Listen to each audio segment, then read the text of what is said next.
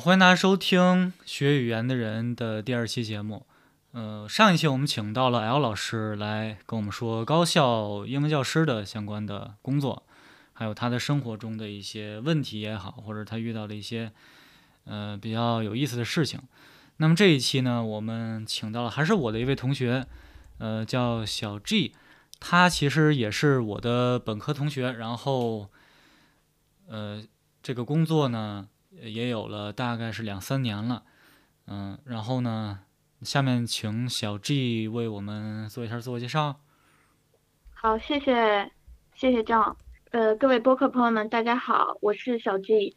嗯，今天很高兴来参加呃 John 的节目，呃，也很荣幸有这样一个机会和大家分享一下，呃，我作为一个学语言的人，在这几年语言对我有什么样的感受。嗯，我是在毕业之后呢，呃，在一家国家级的开发区做做招商引资工作。呃，我本身的工作其实和语言的相关度不大，尤其是说英语。嗯，但是其实我觉得语言这个覆盖面还是很广。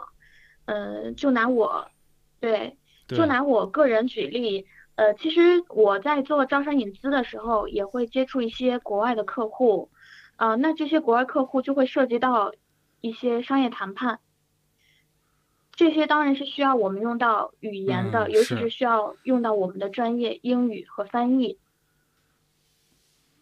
嗯，但但是，对，但是但是除此之外，更多的，我想很多的朋友也也可能都会发现，嗯，其实我们工作中真正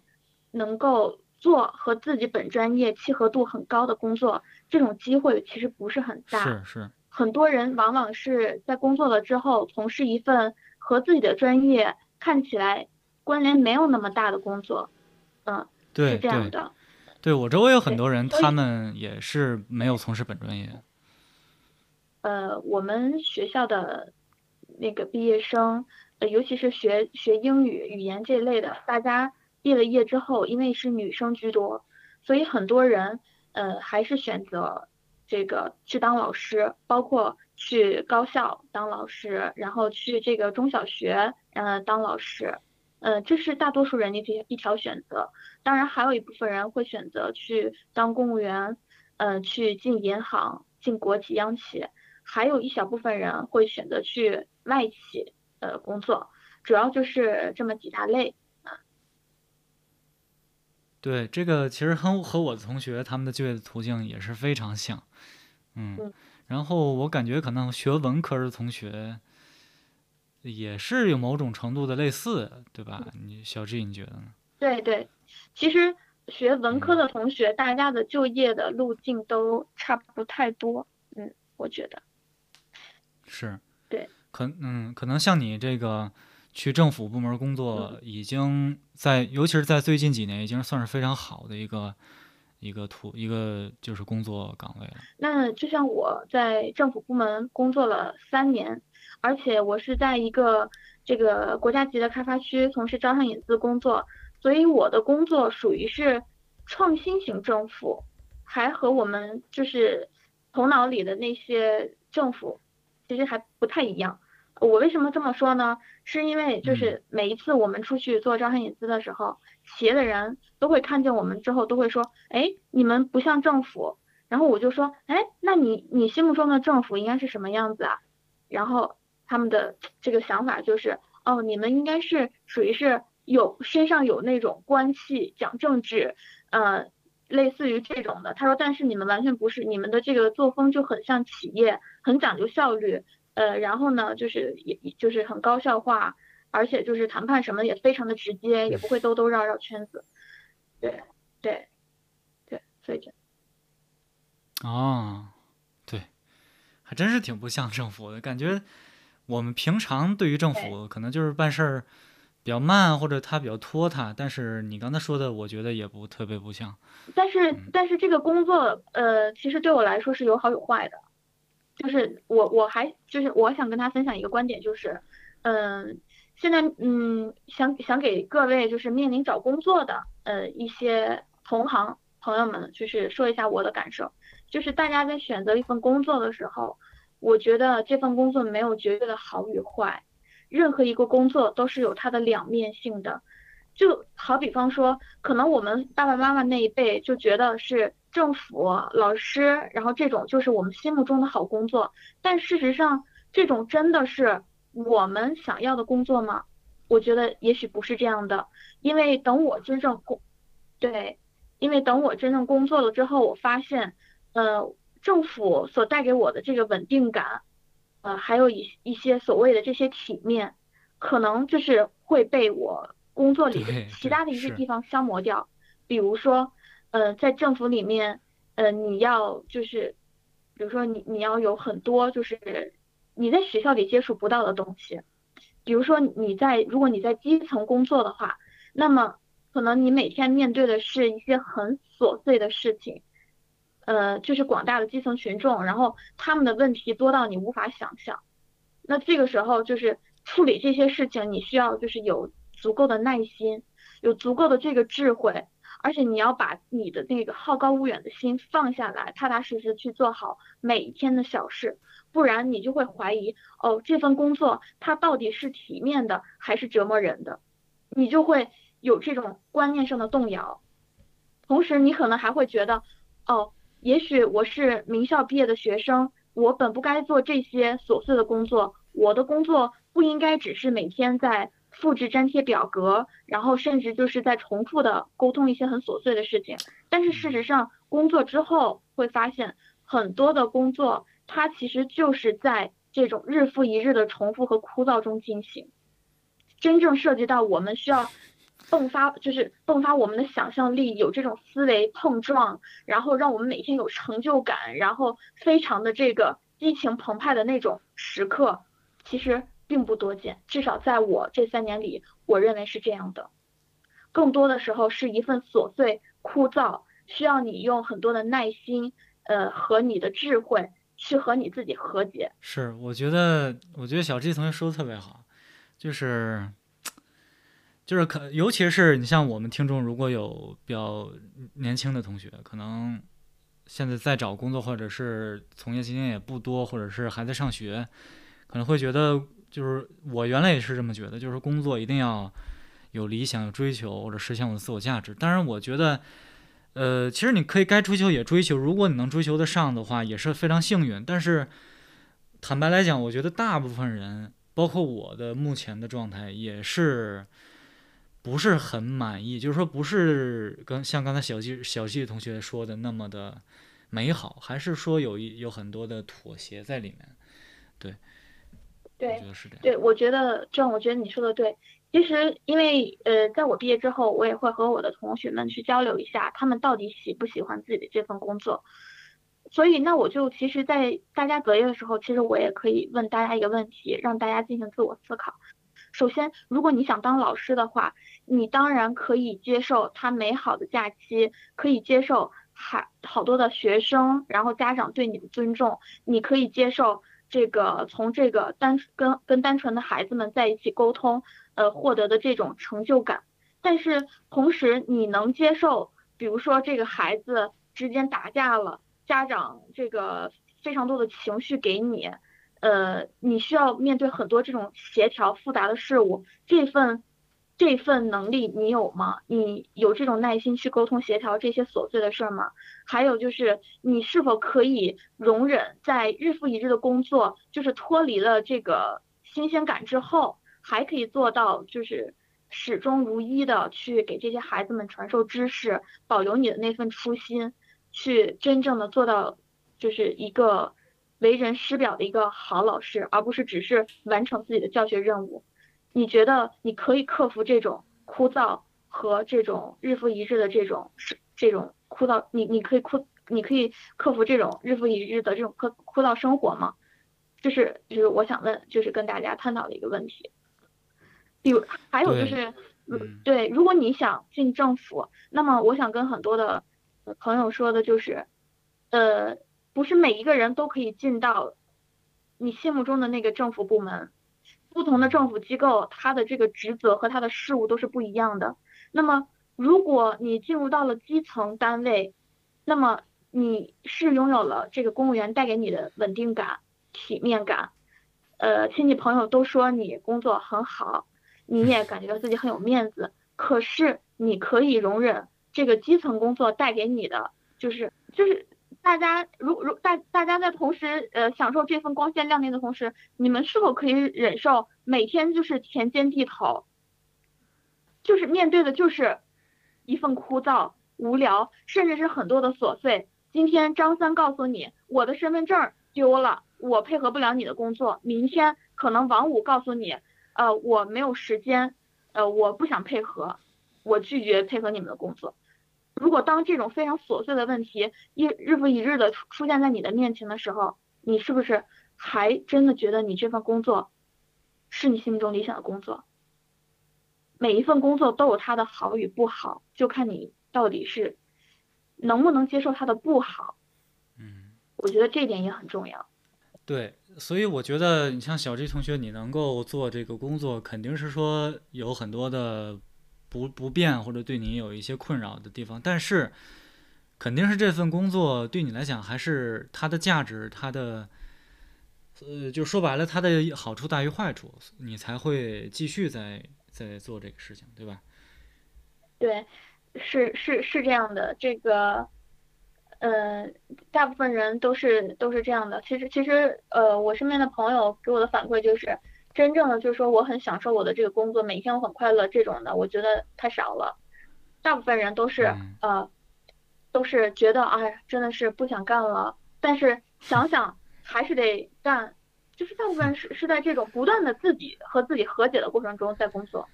你像你像我们学语言的，尤其是学翻译的。这个练的过程很痛苦，但是呢，也没有别的办法，就是还是得练。所以，我觉得我们上学的时候其实已经 预热过这个这个这个这个东西了。嗯，对对，嗯，事实上，就我个人而言，嗯，我其实现在突然有一个大胆想法，我也想和大家探讨，因为呢，就是。呃，因为我本身是因为出于自己很喜欢语言，然后才学的翻译。嗯。呃，我我本来以为自己工作之后也可以找到一份和语言相关的，比如说去从事呃这个，在某什么这个合作交流处从事这个跨国事务工作，每天面对的都是呃这个个跨跨国际呃工作者、跨国工作者，然后和大家就是进行各种思想的碰撞，发挥我的专业优势。呃，把我们的这个中国文化传，就是，呃，传播给大家，然后起到一个这个语言文化的这个沟通的桥梁。可是后来我发现事实并不是我想那样的，因为首先第一很重要就是一，他的工作并不是很多时候并不是为我们量身定制的，而是我们要去适应这个工作。对。所以这这也也有可能很大一部分同学可能毕了业之后发现。我想的工作我找不到，是我现在就这样。对我想要的工作我找不到，甚至就是这个工作我想要，但是没那么好。工作之后发现也没那么好，这都是很正常的现象。嗯，嗯，对。然后第二点就是，嗯，是不是你真的可以一如既往的认为语言就是你的一生，是你的唯一？会不会你干着干着可能就发现，哦？你就没那么喜欢了，你可能在你的下一份工作里又找重新找到你的热爱和你的激情。嗯，还有一点就是，嗯，做语言就是就是做语言也好，做什么工作也罢，就是你在进入到一份新的工作的时候，嗯，是不是可以和你面前的这份工作和解？就是学会去发现目前这份工作的好，就像当初你喜欢语言那样，喜欢你现在的工作。其实小 G 同学说的很好，就是很深刻，就是，嗯，就是他提到了一种就进步观念，就是说，可能我们现在认为分工社会，大家工作都有一个对应的专业，比方说我学计算机，我出来就是编程；我学什么 C 加加，那我出来就是 C 加，嗯。但是呢，很多学文科的同学他不一样，因为文科他其实广言性很强，就是说，呃，很有可能就是说出来之后发现这个工作自己不是想像自己想那么好，嗯，所以这个这个时候肯定就会需要变通，除非你能够自己创业，对吧？你什么事儿都自己说了算，自己喜欢。但是很多情况下，尤其是你刚毕业，你也不可能说我去创个业，所以大部分情况还是说去找一个工作。那找一个工作的话呢，你就得就是说，你可能得学新东西，同时你得适应一下，你得调整你对他的预期。所以，你在适应的过程中，你看你能不能发现一些新的，或者在你这个之前的专业的基础之上，有一些更广阔的职业发展的空间。其实就是刚才小季同学所说的，就是和解。我不知道你所谓这个和解，可能就是说逐步的去调整自己，然后呃让自己看得更广是怎么样？我我感觉可能是这个意思。嗯，对，就是和解，就是在你和目前你你认为目前的这份工作并不符合你心中的期待，你有落差的时候，你是不是还可以？守住就是拥有一份定力，然后在你这份看似不那么如意的工作里面找到它的好，然后把它发展成你的热爱。哇，你这个太他说太好了，嗯。呃，这个我觉得两说啊，其实这个这个小 J 同学这句话，我觉得俩意思，就是说你看，就是你不同的心境可能听出来是不同的意思，可能有的人认为说。就所有所谓你刚才说的话，可以理解成 PUA，就是这工作不好，我还得非得喜欢它。呃，有有个有可以这么理解，也可以理解成就是说，嗯，你虽然不喜欢它，但是你怎么样，呃，从中还是能够获益，就是也可以这么看。对，因为我之前看一个网上有个小梁什么采访青年，好像那还挺火的，就是采访一个也是在国企工作。但是他跟他老板关系不好，然后后来那个人自己就说：“后来我就学会理解老板了，原来老板是这样啊！你不不就是有点那个被驯化了，说的不好听一点，呃，可能你可以这么理解，当然也可以理解成就是说，虽然这工作不好，但是我能不能找到他好的地方？因为我为什么觉得你说这句话特别好？其实我想到的不是找工作，我想到的是亲密关系，就是呃。”其实有很多，包括我年轻的时候也是，就是说觉得这个女朋友或者男朋友谈了谈了之后，觉得两个人有矛盾有争争争执，然后不就算了吧。其实有的人就很快有有那种快的，就是啊算了，然后找下一个，我再找下一个。其实你找来找去，你会发现，如果你不去面对那个困难，如果你不去跟他跟你的那个亲密对象去解决这个问题，你碰见谁其实都不会是能过得很长久。所以就是。我觉得可以，也可以这么去理解小 G 同学的刚才那句话，嗯嗯，所以这样我觉得你说的对，其实呃，所以就是说跟自己和解这个事，其实不只适用于职场，就像你说的，还适用于亲密关系。就像是其实如果很多事我们能把自己做好，而不是向外求，去觉得哦外面的世界太糟糕，外面这个人很糟糕，而是先把自己搞定，那我觉得这个就像是游泳一样。你学会了游泳，在哪个池子里都是。对这个，嗯，我我觉得，我说实话说，就是说听懂你这句话，可能还还得还得真得需要一定的经经历才行。不是说，你像如果我，嗯呃，刚毕业，我是听不懂的。嗯，所以我觉得有时候，这这很多事情都是回后后观或者回看才能明白那什么意思。嗯，对，嗯，对对对。因为年轻人有他自己的一份冲动和任性在里面，别人再说他也感受不到的。你就像我就是这样的人，就只有我自己感受，把我认为就是我的一些心得和大家分享。是，所以就是刚刚你说到了，就是刚刚我们说的，其实就是，嗯，除了我说，嗯，这份工作当大家发现它可能不是你心目中的那份工作，不符合你的期待的时候。一个是要学会和这份工作和解，和自己的内心和解，在这个看似平凡枯燥的工作里面，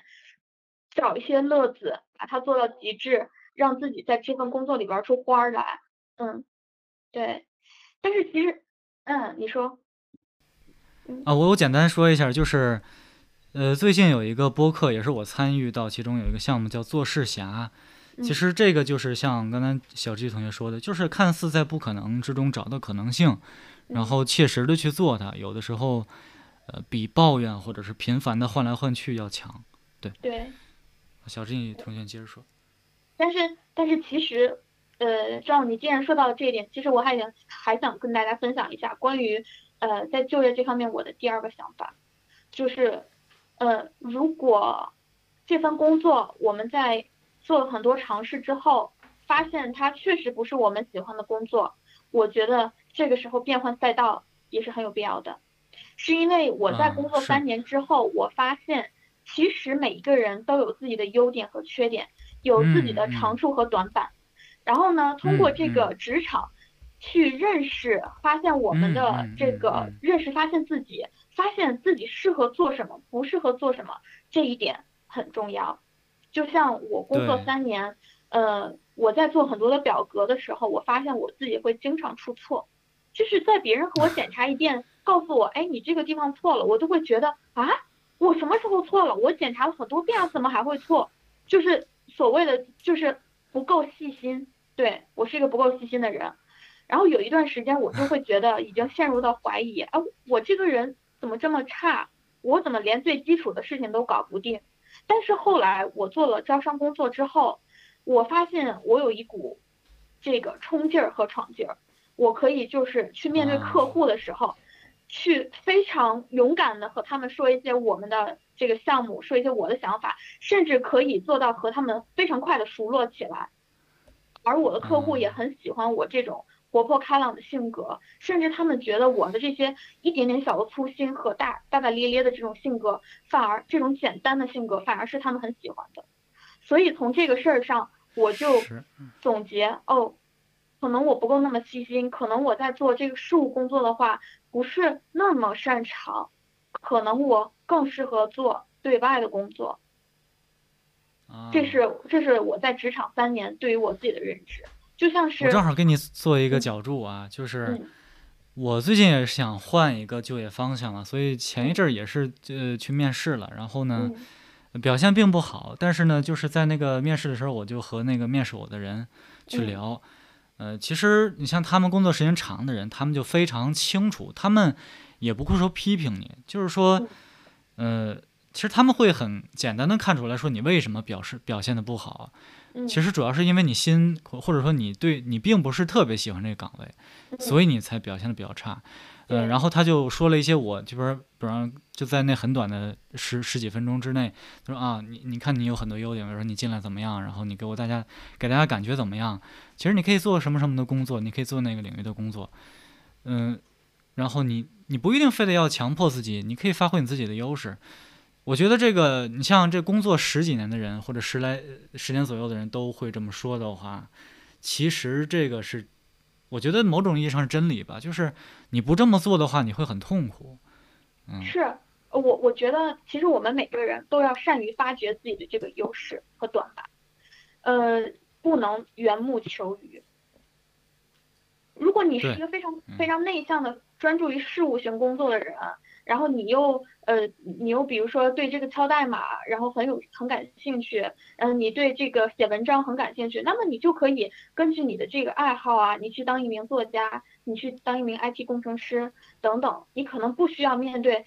呃，每天和那么多这个人际关系上的困扰，而可以专注你的事物。但如果你觉得你的性格很开放，你坐不住，你坐不住办公室，你做事很粗心，那么你就可以去市场部。你去做一些对外的工作，做一些外联工作，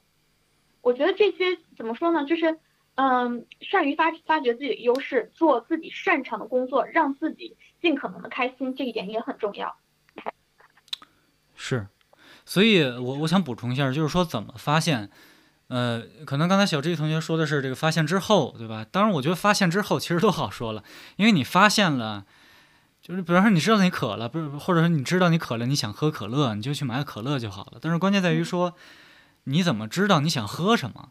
呃，我是觉得就是说，根据我的经验，呃，可能就是多做。比方说，小 J 同学说，你工作中，你慢慢通过你做事儿、做工作，你发现你是什么样的人，对吧？嗯，我觉得是这样，就是还是得做事儿，不是说光想也是没用。嗯，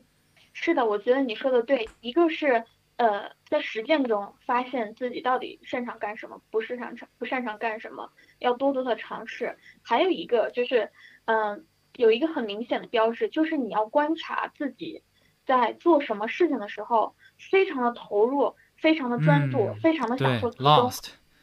Yes，就是你要关注什么事儿能带给你心流，你可以啊，对对对，心流，我也我刚才想说说这个，我没想上来，嗯，对，你可以沉浸其中。那么。这个事情，可能就是你擅长的，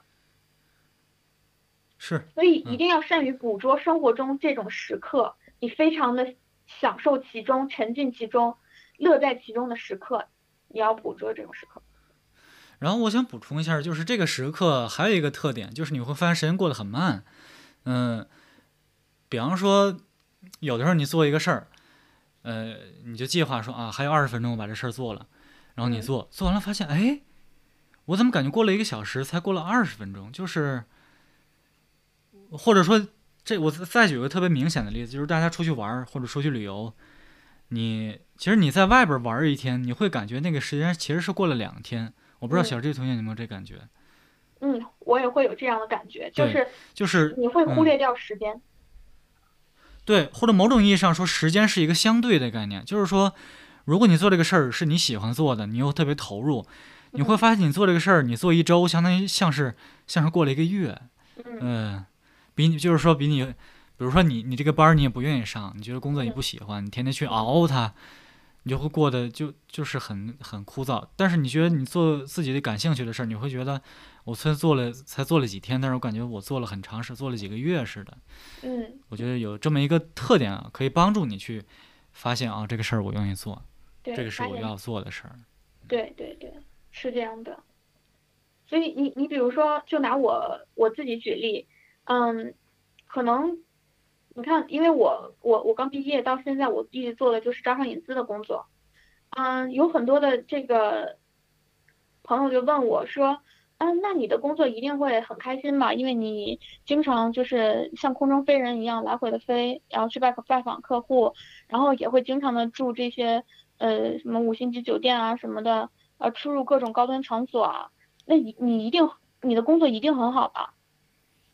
但是其实如果就拿我个人而言，嗯，我工作了三年之后，我发现其实这种快节奏的、看似光鲜亮丽的工作，其实不是我最喜欢的。嗯，是因为，嗯，这份光鲜亮丽，一开始我以为我喜欢它，但是做时间长了，我发现它也会跟带给我很多的烦恼。你比如说，你需要经常的这个倒交通工具，倒飞机、倒地铁，呃，这个倒高铁，那么你是不是你的这个身体是不是能受得了？是不是会感到非常疲惫？你是不是可以忍受，就是要经常的换酒店，嗯，这个睡睡在不同的这个床上，没有家的感觉？你是不是可以忍受，就是吃东西都是？各地的东西可能一直就是吃不到你家乡的东西，然后你吃的东西也都是，嗯，不是让你感觉那么舒适的食物，包括你是不是可以应对经常的要这个去做一些日程啊，然后这个非常快节奏的这种生活，把你的生活塞得很满，没有喘息的时间，你是不是可以应对这种节奏？然后后来在我反思之后，我发现，哦，原来我。喜欢的只是它表面的那份繁华，但是其实当我真正的感受这份工作的时候，我发现我我其实是一个很宅的人，我其实是很喜欢，就是每天呃工作时间比较的固定，晚上的话回家自己做点吃的，然后这个散散步、遛遛狗这种生活，我可能会更喜欢。嗯，所以我现在就在想，哦，别人都说那份工作好，但是可能不是我想要的那种好。这就是工作三年带给我的另外一种感受，就是永远不要听别人说那份工作有多好，一定要自己做了，觉得适合自己，那才是真正好。对，你我觉得你刚才说特别细致啊，就是 很身临其境，说明肯定是真真实的经历、经历和经验体会。对，嗯，对，其实确实不是所有人能受得了。嗯。对，所以但是有人就很很喜欢，可能嗯是的，因为像这样的一份工作，它带给你的可能就是你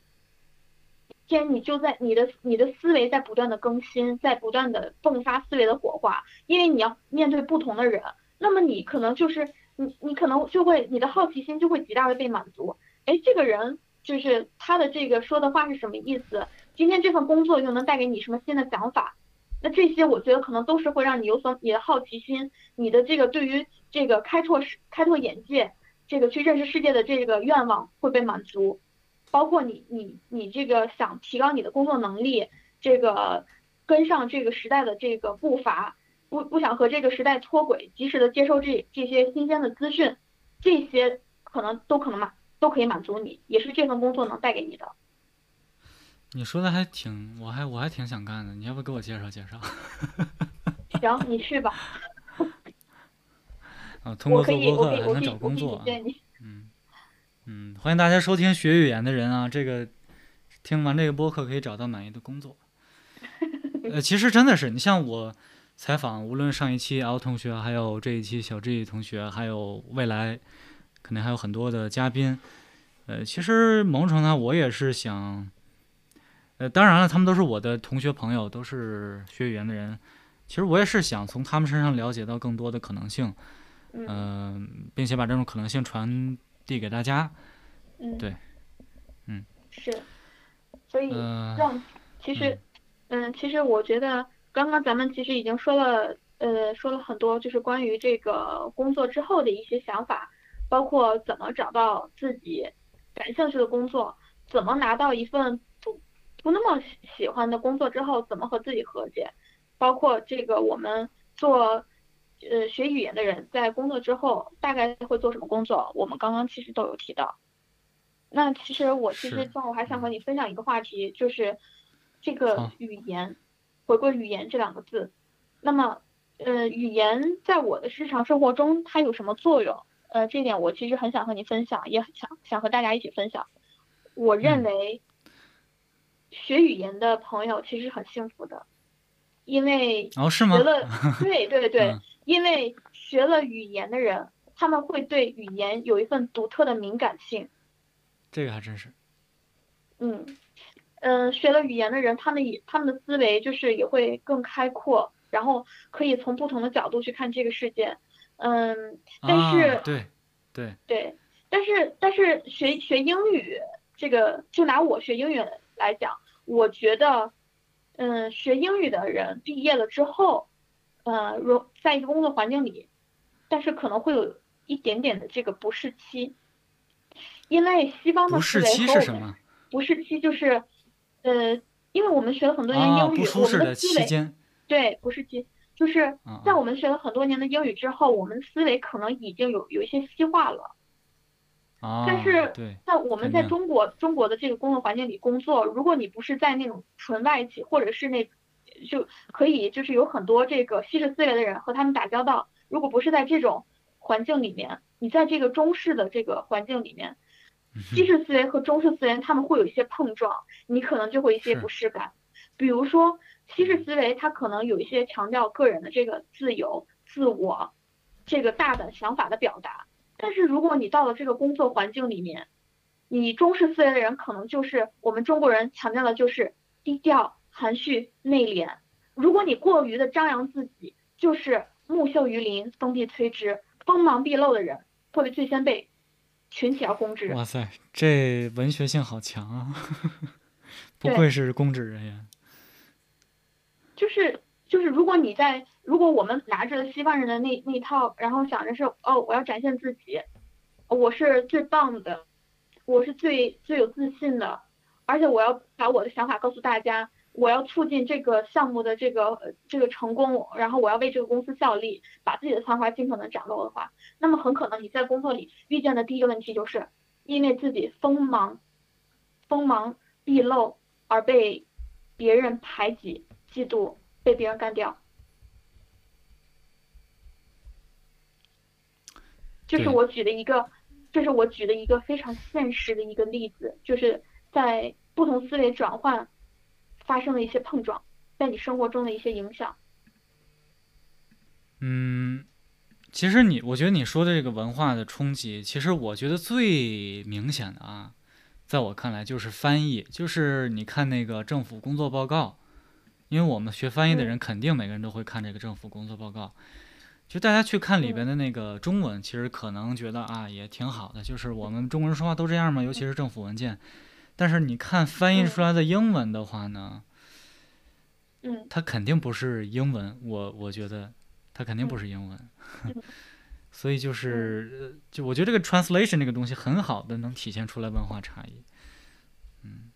嗯，是，确实是这样的。嗯，除了除了刚刚咱们说的这个。就是中西的这个思路，当然，呃，我必须更正一点，就是我，我说话就是没有，其实不是不是过于绝对的，我只是举了一个很小的一个点，当然也有很多的朋友，他们其实，嗯，两种思维都有，而且可以灵活运用，转化自如，然后让自己在职场里生活的很好，呃，这是很多人都有的，也完全没有问题，我只是提到了我自己身上的一点毛病，就是还有带给大家一点感受。就是，嗯，在职场里，我在的职场，他要求我要做掉，呃，要做要做到这个谦虚内敛，就是有才华而不外露，要学会先倾听大家的想法，把自己的想法先收一收，要把大家先放到比自己更重要的位置上，而且进入职场的第一件事儿要先学习，而不是先展现自己。对，因为我也在国企工作过一段时间。嗯，这个确实是这样。嗯，所以后来我从里边出来了。对，所以这你你你其实就是转换了赛道嘛，就是。变到了可能也在寻找，那到底什么是适合你的、你喜欢的工作环境？对你像，虽然我们这期节目主要都在聊可能工作相关的，但是啊，大家会发现这个，其实我们说的内容和我们学语言。有很大的关系，我不知道，可能我不知道大家能不能听出来，但是我觉得是有的，嗯，嗯，就是小 G 同学说的，他对生活可能有一些新的视角，其实这个就很重要了，嗯，嗯，好，那嗯，其实这我还想你说，这你说，你说没有，没有，我没有什么说的，嗯，其实我还是我还想和大家分享一点，就是。嗯，语言在我们生活中其实是真的是一把双刃剑，语言是很有威力的一样东西。嗯，怎么说呢？嗯，我们每个人都是中国人，我们在说话的时候说的都是中文。那么中文呢，本身就是博大精深的，然后这个语言就有它自己的这个呃自己的一份魅力在。所以我们在说话的时候呢，说的好。会让人如沐春风，对你印象加分，拉近你们之间的关系。那同样的，如果这个语言没有说好，没有运用好，可能也就像一把利器，会伤害到别人，也伤害自己。所以在工作里，其实语言是直接沟通的工具，语言非常的重要。你说这个，就让我突然想起来，有很多的职场课啊，都是讲这个的。嗯，没事儿。如果我话题跑偏了，你把我拉回去。没有没有偏，就是没有偏。我觉得 真的想到什么说什么，反而比我们列一个提纲，然后严 严格按照提纲来写论文要强得多。嗯，其实你无论怎么偏，你的嗯，因为我们这个播客主题是固定的，其实你都是在绕着他说，没有所谓偏不偏的。嗯嗯，其实呃，我还有一个。我我还想和大家分享一点，这一点也是我这工作三年来呃感受最深的一点，嗯，就是语言和情绪的问题。嗯，这怎么讲？语言和情绪问题，我的意思是说，就是工作之后我发现，语言它是一把双刃剑，它既可以起到好的作用，也可以起到不好的作用。当然了，这个。语言呢，它往往是代表着你的情绪，就是我觉得每一个职场人，就是在大家工作之后，呃，学会管理自己的情绪是非常重要的。对，对，是，确实是。因为如果你管理不好自己的情绪，那么你可能就通过你的语言，就释放出来了你的那对对对杀伤力，这个确实是，其实？很多人都能够听出来。嗯，我觉得很我我反正我藏不住，嗯嗯，对，但是但是我觉得，嗯，我觉得很多人的职场压力其实都不是来源于事物的压力，嗯。嗯，当然就是大家很多人也会有面临 KPI 的困扰，嗯，觉得工作很很多压力很重，但是其实有很多人的工作压力往往是来自于人际关系上的压力，对对，比如说。和和领导和上下级呃上下级处理不好关系，和同事处理不好关系，那我们仔细想一想，我们为什么会处理不好关系？无非就是一我们沟通出现了障碍，也就是所谓的对方说话让你不爽了，惹到你了。还有一个就是你的情绪会因为和对方的关系处理不良，然后受到了影响，导致你的工作压力莫名变大。所以我就说，我为什么提到这一点呢？我觉得很重要一点就是，嗯，对于每一个职场人，甚至每一个人来讲，不光是职场人，学会调节自己的情绪，控制自己的情绪，然后呢，用合适的语言把它表达出来，很重要。这对于我们每个人的生活、工作都会产生。很深远的影响。哇，小 G 同学说的这个，其实就是我这个播客前几期在做的。我前几期在做一个专题，叫呃 Chinese Circularity Study，就中文世俗性表达。呃，就是我在里面说了很多的表达，比方说逆天炸裂，呃，类似的这种词，就是有的时候这因为这种词它表意很模糊，所以就很容易引起两个人的误解。对，其实我觉得这个跟你说的有关系。嗯，跟语言有关系。嗯，嗯，是这样的，所以，嗯，所以我就在其实说一句和语言不那么相关的话，就是我我想和大家说的是，如果当大家感觉到这份工作让你不那么开心，呃，不那么快乐，甚至你觉得就是没有那么喜欢的时候，嗯，我觉得大家应该学会善用自己的语言，因为这个时候呢。语言它可以起到沟通的作用，很多关系上的不畅，我们都可以巧用语言来帮我们把这个关系上的不畅来化解，把我们心中的不快化解掉。所以这就涉及到了还有一个问，涉及到一个话题，就是我们怎么去跟别人沟通，我们怎么去思考一个问题，我们怎么去认知，这这个对于对于职场每个职场人来讲也很重要。我我不知道各位听众，反正我现在特别想听这个小 J 同学把这些东西展开来讲。我觉得小 J 同学可以做一个就职业咨询了，其实面向一些刚求职有困惑的同学啊。当然，我们这期节目不是打广告啊，就是我觉得我觉得小 J 同学说的特别好，就是他说的很实在，就和我之前听到的所谓一些呃。这个职场的什么经验啊，什么大师课这种，那很虚的东西，上来就给你搬理论，我觉得那个效果还不如这个我们实打实的去去去讲一些事情。嗯嗯，好，那我们也大概录了挺长时间。那小 G 同学的话，还有什么想和大家再分享的？嗯。我最后还想和大家分享一点，就是，呃，不管大不管大家做什么工作，呃，我觉得其实每一份工作都是一种体验，它没有好与坏。嗯，我希望大家在遇见，呃，开心的时候呢，就是尽情的享受工作的内容；不开心的时候呢，也要学会和工作和解，也要明白这没什么的，只是人生的一种体验而已。更多的还是。希望大家能够学会，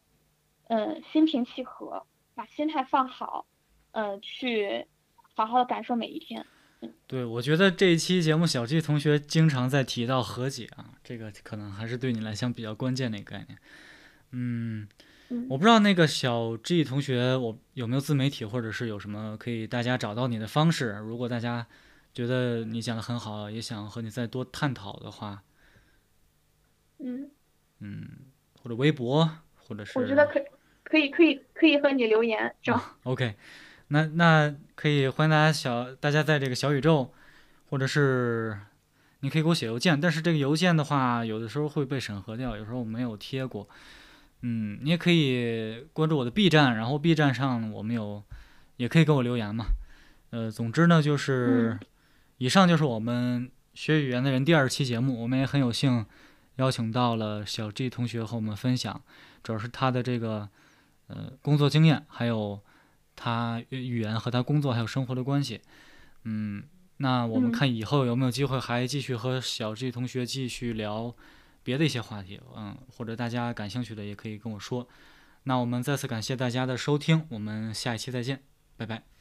拜拜，大家再见。